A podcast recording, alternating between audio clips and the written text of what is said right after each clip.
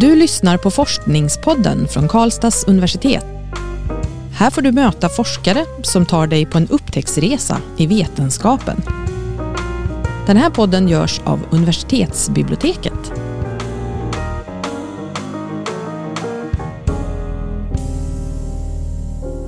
Hej och välkomna till Forskningspodden live. Idag sänder vi live från ett helt nyrenoverat Karlstads stadsbibliotek. Jag heter Mas-Karin Gustafsson och med mig har jag Johan Högman, forskare och lektor i idrottsvetenskap vid Karlstads universitet. Och Frida Bernhardsson, strateg på kultur- och fritidsförvaltningen på Karlstad kommun. Välkomna. Tack. Tack så mycket. Den här veckan pågår en nationell satsning som heter Forskarfredag, där Karlstad universitet är med. Det här finns att läsa mer om på webbsidan forskarfredag.se förresten. Årets tema för Forskarfredag är människan, hälsan och vattnet. Och därför tänkte vi att det passar bra att prata om både människor, i alla fall små människor, och hälsa i form av rörelse och aktivitet. Barn rör på sig för lite, det hör vi ofta. Men hur ser möjligheterna ut för barn att faktiskt röra på sig? Det ska vi prata om idag. Men först tänkte jag fråga er, Frida och Johan. Kan inte ni berätta lite om vad ni jobbar med? Vill du börja, Frida? Absolut, jag kan börja. Jag jobbar då som strateg på kultur- och fritidsförvaltningen. Det innebär bland annat att jag gör utredningsuppdrag och förbereder underlag till politiken. Jag jobbar också för att stödja våra olika verksamhetsområden som är kultur, idrott och fritid och mötesplatser. Jag jobbar också brett med att samverka med olika förvaltningar i många olika frågor som rör kommunen. Mm. Det låter väldigt spännande, tycker jag. Johan, vill du berätta lite om vad du gör? Ja, men jag är ju lektor i idrottsvetenskap på Karlstads universitet. Och så man kan väl säga delar min tid mellan undervisning och forskning. Då. Så att det är barn och rörelse i fokus egentligen både på undervisningsdelen och på forskningsdelen. Och vi har ju, undervisar framförallt på idrottslärarprogram och blivande idrotts- och hälsocoacher kring barns rörelse och även hur man som lärare eller ledare eller tränare eller andra så kan tänka kring att jobba med de här frågorna. Mm. Känns som framtiden för barns rörelse sitter här faktiskt lite grann. Varför är det viktigt att röra på sig? Ja, jag tänker också att det är viktigt för både ur individuellt perspektiv och också ur ett liksom bredare folkhälsoperspektiv.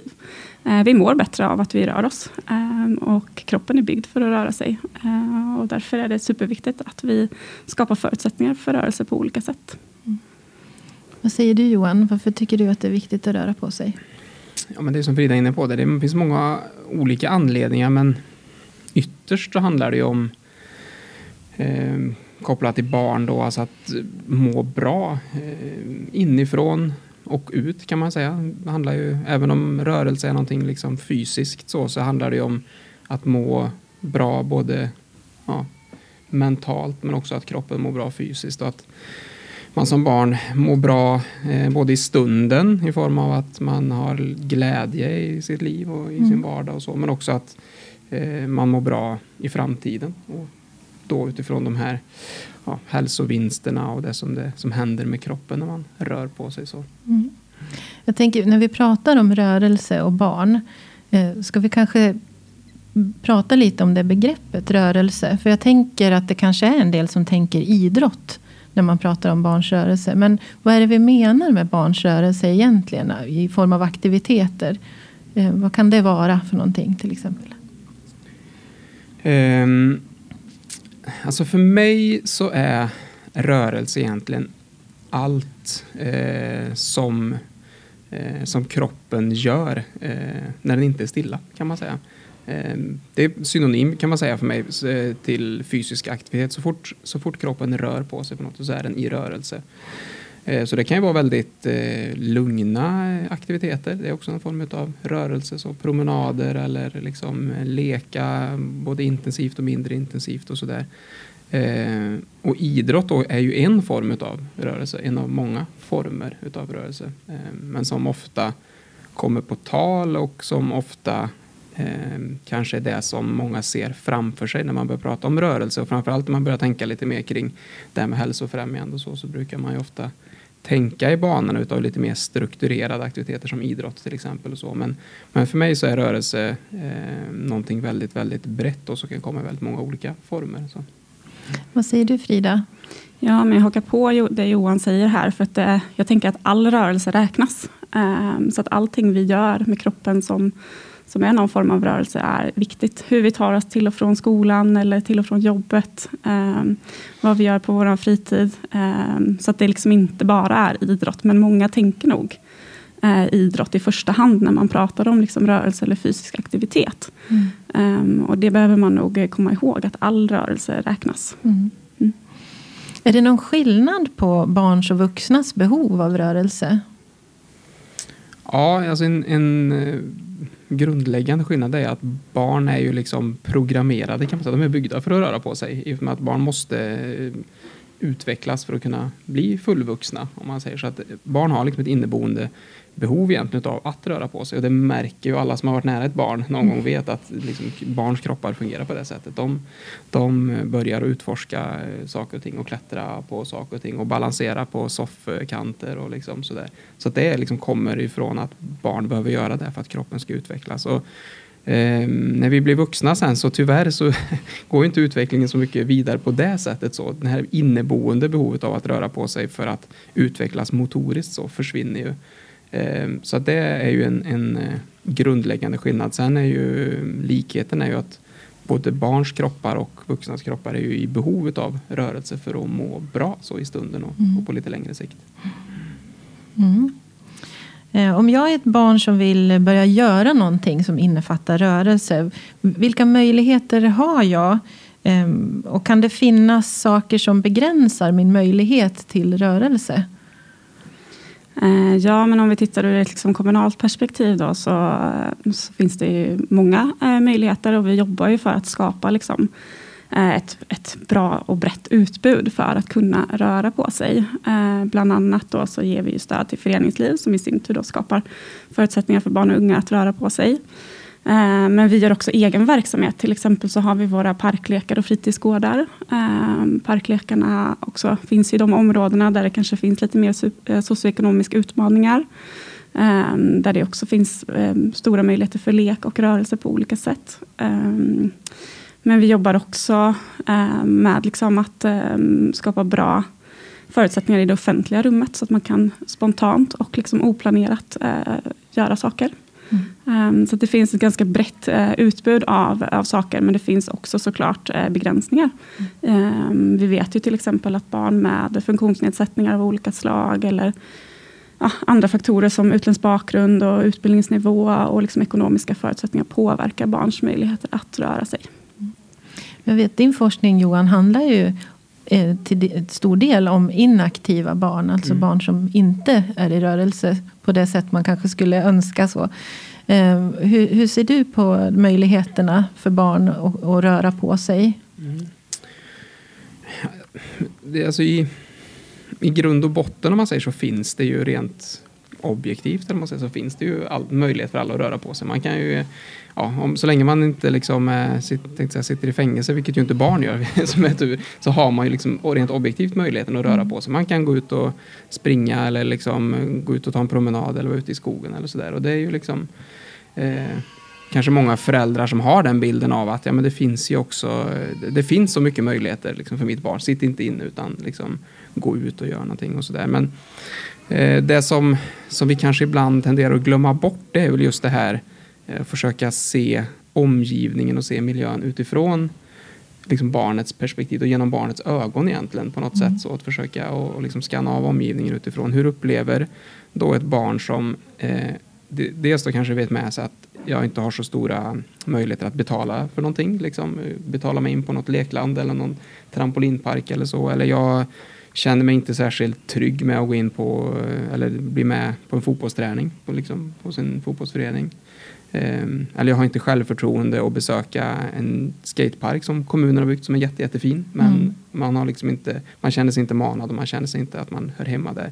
Så liksom börjar man att skanna av det här då genom barnets perspektiv så inser man att det finns ganska mycket barriärer, dolda barriärer liksom, kring de här ytorna som till synes är väldigt tillgängliga och väldigt öppna. Så att olika ytor funkar, olika miljöer funkar olika bra beroende på barnets varierade egenskaper, om man ska säga så. Mm.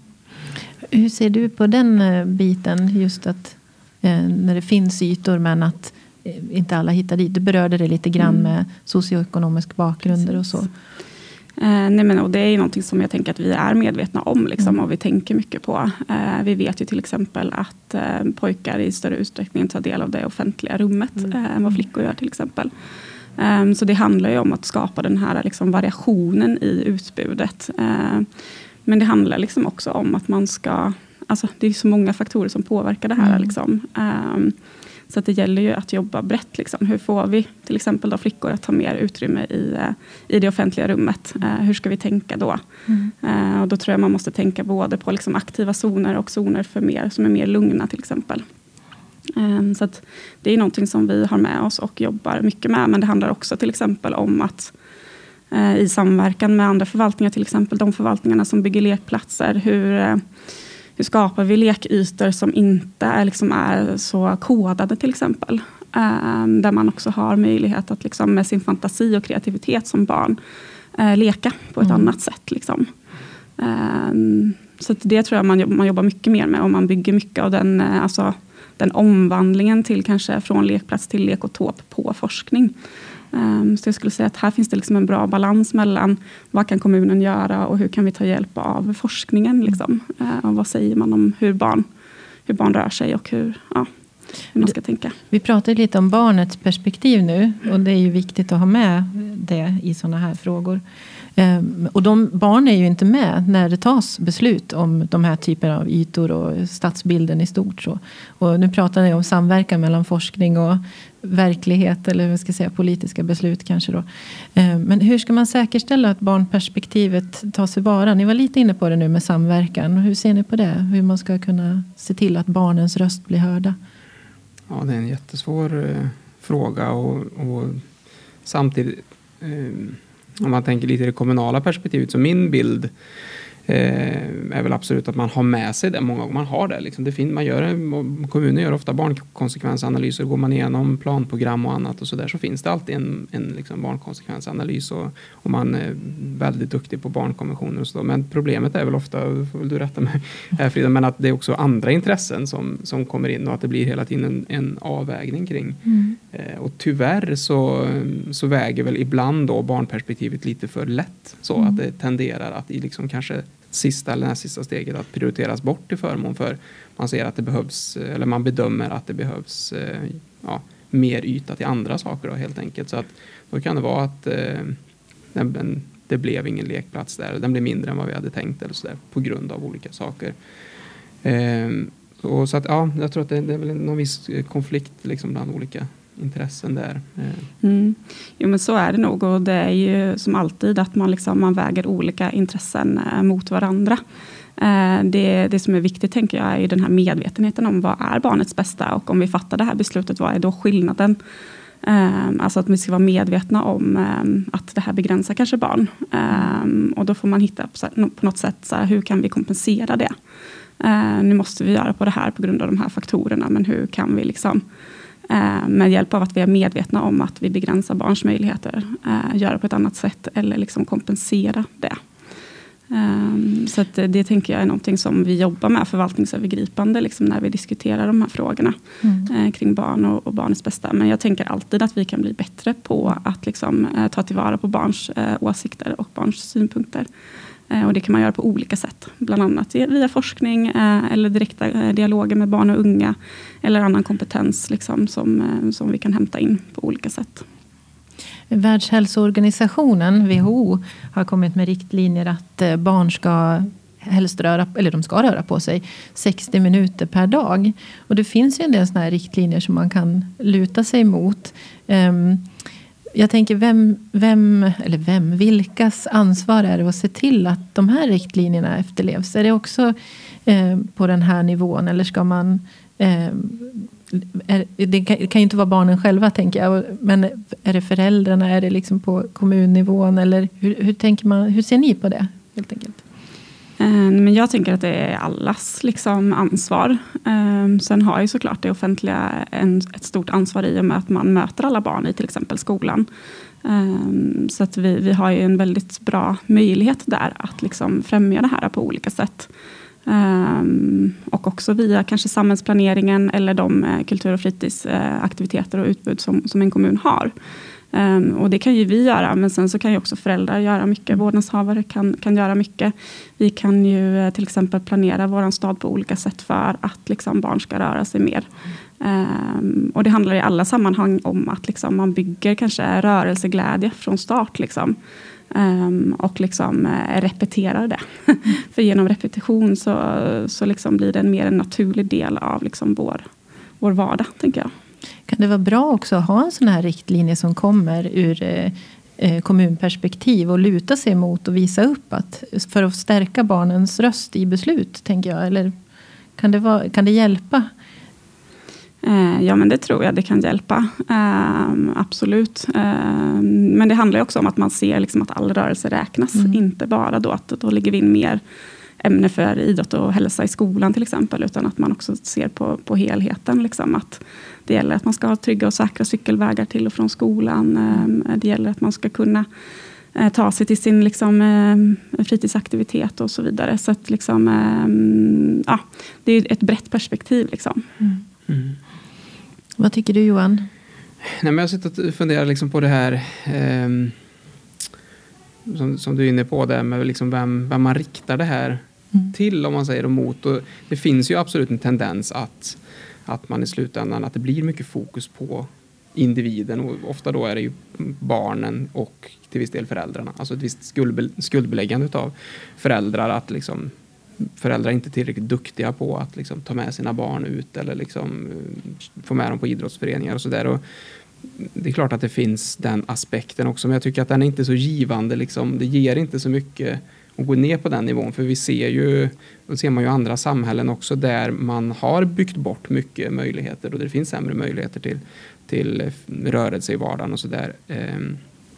Att det är nivåerna lägre. Liksom. Så att det är ju de här övergripande strukturerna som formar möjligheterna. Alltså tillgång till grönområden och sådär. Så att det blir som ett onödigt skuldbeläggande, kan jag tycka. Att man å ena sidan liksom bygger bort och sen så riktar man fokus. Att, ja, men nu har ni har sämre förutsättningar att röra på er. Men se nu till att röra på er. Så, så utgångspunkten tycker jag är viktig. Att liksom, jag har 60 minuter varje dag för barna. Men rikta liksom det fokuset uppåt lite på något sätt, så att man liksom i olika roller då, både på liksom nationell, på statlig nivå så där, funderar på vad behöver vi göra, och så på regional och kommunal nivå sen givetvis. Och så tror jag att de flesta föräldrar och barn är, i alla fall min uppfattning utifrån från min forskning och sådär, att man är väldigt medveten om att när man rör på sig för lite, och det är ingenting som någon önskar. Det är liksom, och man skulle verkligen önska att det var på ett annat sätt och sådär, så att det finns medvetenhet kring det. Mm. Det låter ju som att samverkan är en väg framåt för att fånga upp barn som rör på sig för lite. Vilka möjligheter kan man skapa för barn att röra på sig? Alltså om man tänker inaktiva barn som inte kanske då hittar till prova på dagar till exempel. Eller är prova på dagar ett sådant exempel på hur det skulle kunna hjälpa eller uppmuntra, hur man nu ser det? Vad tror ni? Ja, återigen där så tror jag att vi måste jobba liksom brett för att liksom nå. Vi vet ju till exempel att vi inte når alla barn med det utbudet som vi har idag. Och då måste vi titta på hur gör vi det då liksom. Så att jag tänker också att vi liksom i olika former av samverkan pratar om de här frågorna. Du var inne på, Johan, det här med möjlighet till liksom friluftsområden eller liksom natur och så. Och där jobbar vi ju brett med i översiktsplanen, där kultur och fritid också får vara med, att påverka till exempel då grönstrukturen som man kallar det, liksom tillgången till och närheten till naturområden liksom från bostadsområdena, och hur man lätt tar sig till och från naturen. Liksom. För det är också en väldigt, väldigt viktig faktor att kunna liksom. För det har också en väldigt hälsofrämjande effekt av att man är ute i skogen till exempel. Så att här här jobbar vi ju brett med olika frågor, tänker jag. Men också att man inte då liksom bara tänker idrott ur liksom ett föreningsperspektiv, utan också att all rörelse räknas. Mm. Alltså tillgången till kultur till exempel. Vi hade här för några veckor sedan en kulturknattadag ute i Sandgrundsparken där föreningar visade upp till exempel akrobatik. Det är också en form av rörelse som man kanske inte alltid tänker på när man tänker på fysisk aktivitet. Mm. Så att kulturen kan också vara en del i att skapa möjligheter för liksom rörelse på olika sätt. Ja, bra att haka på. Jag tror verkligen, precis som du är inne på där, Frida, att det är liksom, man har mycket att vinna på att göra det naturligt. Att få in rörelse i liksom andra uttrycksformer också. Att nu, vi började lite samtalet här med vad är rörelse, och att det ofta kodas liksom som idrott och så. Att det är det som tanken får iväg till. Och att lyckas man liksom och få in rörelse i andra liksom typer av aktiviteter och aktivitetsformer, så tror jag att man har möjligheten att nå väldigt mycket bredare. Alltså till exempel, jag tänker på det här med att många barn idag spelar ju väldigt mycket dataspel till exempel och sådär. Och det där bygger också upp en viss identitet. Eller det finns en helt annan, och särskilt det finns många olika identiteter idag inom både barn- och ungdomskultur, kan man säga. Att man liksom, och då passar det inte alla liksom identiteter att vara med i en idrottsförening. Eller liksom, det är inte så det ser ut nu 2023. Liksom, att man ska hoppa med i en idrottsförening. Men alla barn behöver fortfarande röra på sig, även om det är 2023. Då är det viktigt att även för de som liksom helst spelar dataspel eller tv-spel på helgen, att ja, men det måste finnas ett sammanhang för dem också, där de känner att det här är vårt sätt att röra på. Så här gör vi. Liksom. De kanske vill spela fotboll, det vet inte jag, men att de får röra på sig på sitt sätt. Och de här som gillar liksom kultur och annat, de får röra på sig på sitt sätt.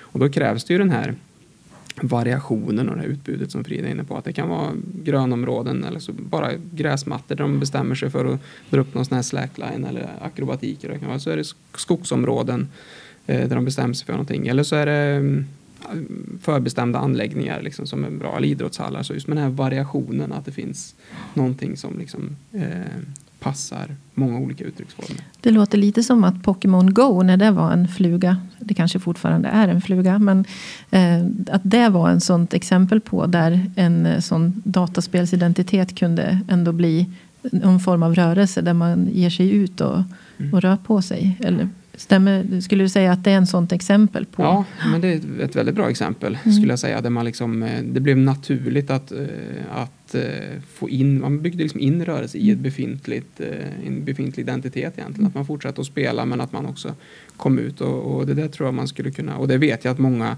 det finns ju orienteringsklubbar till exempel som har anammat det där och liksom och bygger ihop digitala aktiviteter med liksom klassisk orientering, om man säger, för att bygga broar mellan det här. Så där finns det nog jättemycket att göra för den som är lite innovativ liksom, och lite kreativ, så tror jag. Ja, absolut. Jag tänker också det. För det finns ju många, till exempel andra kommuner som jobbar med hur kan vi liksom kombinera e-sport och spelkultur med liksom rörelse, och man bygger e-sportens hus i anslutning till liksom en idrottshall till exempel. Så att jag menar, typ 100% av alla barn och unga finns ju på internet idag, så att jag menar, det finns ju en jättestor möjlighet här om vi kan vara lite innovativa och testa liksom, tänker jag. Nu känns det som att vi ganska obemärkt glider in på framtiden så där. Och det låter som ni redan håller på och samverkar i de här frågorna. Men jag tänker nu när vi har en strateg här och en forskare. Om ni fick drömma, hur skulle det se ut för att möjliggöra barns rörelse på ett naturligt sätt? Om man fick drömma fritt. Frida, vad säger du? Ska jag börja? Ja. Nej, men om man fick drömma fritt liksom, ur det stora helhetsperspektivet på något sätt, så är det ju så att alla barn och unga har en meningsfull fritid. Alla barn och unga rör på sig. Det finns inga hinder för att liksom, leva ett hälsosamt liv. Det är ju liksom målbilden på något sätt, och dit vi alla måste liksom, jobba tillsammans för att komma på något sätt. Men tittar man kanske i lite kortare perspektiv, det är ju då liksom, att vi som kommun har liksom bra förutsättningar via liksom hur vi planerar samhället, hur vi liksom, vilka aktiviteter vi erbjuder, och att vi faktiskt når de vi idag inte når. Och det kan till exempel vara då via att man skapar ett e-sportens hus kanske, eller liksom att man bygger ihop de här kopplingarna mellan idrott och kultur, och och andra typer av samhällsfunktioner som liksom är viktiga. Biblioteket är ju också en viktig liksom, del i liksom, en mötesplats där vi kan liksom, kanske uppmuntra och stimulera och liksom, just med kunskap liksom, visa att det här är väldigt viktigt för liksom, framtiden. Mm. Hur ser dina drömmar ut, Johan? De är många. Nej, men först och främst tänker jag att liksom, det här... jag skulle vilja att det här grundläggande liksom, baspaketet kom på plats på något sätt med liksom, cykelvägar. Så att alla, eller åtminstone de allra flesta barnen liksom, kan gå eller cykla till förskola eller skola. Liksom, dit de ska på morgonen. Att man får liksom, det på plats. Att i förskolan och på skolan så finns det ordentliga utrymmen med liksom, en idrottshall eller gymnastiksal. Tänk om man hade liksom, gymnastiksalar eller om alla förskolor hade lekhallar igen. Liksom, vad mycket rörelse man skulle kunna få in på förskolorna där. Eller att grundskolorna, att det blir hårdare krav på att man har utrymmen där. Alltså skolgårdarna, att man säkerställer att det finns varierade och bra skolgårdar. Liksom ja, sagt, den här grundbasen så, för då ja, man kommer inte upp i 60 minuter varje dag utav det, men kanske 30 minuter har man fått då liksom bara till och från och i skola eller förskola. Och sen den här andra delen som vi pratar mycket om här nu med alltså fritiden, vad gör man efteråt då? Och då blir det någonstans mer, alltså fritiden, det är ju något väldigt fint med fritiden på ett sätt. För det är då vi gör precis det vi vill, och det är samma med skola. Och för skola är ju obligatoriskt för barn, där tvingar vi egentligen dem att vara barnen. Men fritiden är ju precis som för oss vuxna när vi har slutat jobbet. Så det är då vi ska få göra vad vi vill. Liksom. Mm. Det är då man ska liksom, förverkliga sig själv och allt det här. Så då är det ju fantastiskt om det finns det här liksom variationen som Frida pratar om, och att, det liksom, att man kan ja, men hitta liksom sitt eget sätt att röra på sig. Att det liksom, för många barn är det idrott. Alltså det är jättepopulärt med idrott, och idrott är liksom... ja, men det är verkligen någonting jättebra, för det är ungefär hälften av alla barn som tycker att liksom, idrott är toppen. Så. Sen är det som vi pratar om nu, det är de här som rör på sig för lite, och för dem så är det ju viktigt att vi hittar den här variationen och att de liksom hittar andra uttrycksformer så de får röra på sig på sitt sätt. Så det är väl någon form av drömläge. Och sen exakt vilka typer utav, ja, det finns ju en massa idéer kring vad det kan vara för typer utav, men ytterst så sitter ju barnen på de svaren om vad det är liksom, som de skulle tycka är roligt så. Det kanske är läge för någon slags barnpanel, tänker jag, som kommer av den här samverkan er emellan. För det hoppas jag verkligen att ni fortsätter samverka kring de här frågorna. Det låter som att ni redan har påbörjat ett bra samarbete där. Jag tänkte också fråga, för nu måste vi nog börja avrunda den här podden. Tyvärr, det känns som man skulle kunna prata om det här mycket längre. Men jag tänkte fråga också om ni har några slutord att lämna till lyssnarna. Kanske någonting som kan inspirera till att möjliggöra barns rörelse eller aktiviteter. Sådär. Ja, men jag tänker så här, återigen att man är inne på det här med samverkan. Ibland brukar jag ha en bild som hjälper mig ibland att förstå liksom, den här kommunala liksom, offentliga sektorn. Att det är som ett liksom, stort kryssningsfartyg, och liksom, det har ju utsatt sin kurs. Liksom. Men att man behöver skicka ut de här expeditionsbåtarna för att testa. Och det är någonting som vi ständigt pratar om liksom, i vår bransch, om man nu ska kalla det. Liksom, att det här med glo och sno är ju väldigt bra liksom, i vår bransch. För det finns inga, liksom, säg det där igen, är du vänlig? Glo och sno. Mm-hmm. För det finns ju liksom inga... Alltså det finns ingen prestige, utan man kan dela erfarenhet brett. Det finns inga affärshemligheter, utan det liksom är, vi jobbar alla för att liksom, invånarna i våra kommuner ska må bättre och ha ett bra liv. Så att jag tänker liksom att den här samverkan mellan kommuner, mellan forskning, universitet och lärosäten, men också att vi jobbar brett med att ta in barnens liksom, åsikter är väldigt, väldigt viktigt. Och jag tror att vi är på god väg, liksom. Men vi kan alltid göra lite bättre, tror jag. Toppen, ja. Ja, men det var väldigt bra som är glosno, det ska man ju komma ihåg. Ja, det tar vi med oss, glosno. Ja, och jag vet väldigt bra den här bilden tycker jag med att skicka ut som säger, vad kallar det, utforsknings... Ja, någon form av utforsknings liksom, båtar. Ja, en väldigt talande bild. Så, nej, men då jag misstänker att det kanske är fler som lyssnar på det här sen då, som också jobbar i den rollen som du har, Frida, och även i kanske planerare eller liknande i regioner och kring folkhälsa och så, att just det här att man har väldigt både stora möjligheter men också ett ansvar att man vågar liksom kliva fram och agera lite på det. Jag tror att både kommuner, eller framförallt kommuner, har ju en väldigt, väldigt viktig roll i det här arbetet med barns rörelse. Så någonstans så har det traditionellt handlat ganska mycket om för kommunerna att liksom, ja, men vi använder föreningslivet till de här sakerna och föreningslivet ska vara fritt och allt det. Och det är också jättebra med att kommuner har också en väldigt, väldigt stor potential att jobba med de här frågorna, för att man är de som är närmast medborgarna och närmast barnen och de föräldrarna. Liksom både stat och region är ju ett steg upp om man säger så. Att jag tror att kommunen har en jätteviktig roll här att spela. Och då, med de här båtarna som du skickar ut, så att våga prova saker och ting. För det är som säger, det är inte man får återkalla dem då, om det inte funkar och sådär. Men att det finns ju många sätt och liksom arbetssätt som förtjänar att provas. Då tänker jag att glo och sno och våga prova är sådana här slutord som vi tar med oss från det här. Tusen tack Johan Högman, forskare och lektor i idrottsvetenskap vid Karlstads universitet, och Frida Bernhardsson, strateg vid kultur- och fritidsförvaltningen här på Karlstad kommun. Och tack för att ni var med i våran podd idag. Vi önskar er lycka till med ert framtida arbete och samarbete då. Och tack till er som har lyssnat på det här specialavsnittet av Forskningspodden, som alltså har sänts live från Karlstads stadsbibliotek. Tack även till er som är här och lyssnar. För vi har en liten publik faktiskt. Och fler avsnitt av den här podden finns på vår webb på kau.se/bibliotek. På återhörande. Du har lyssnat på Forskningspodden från Karlstads universitet.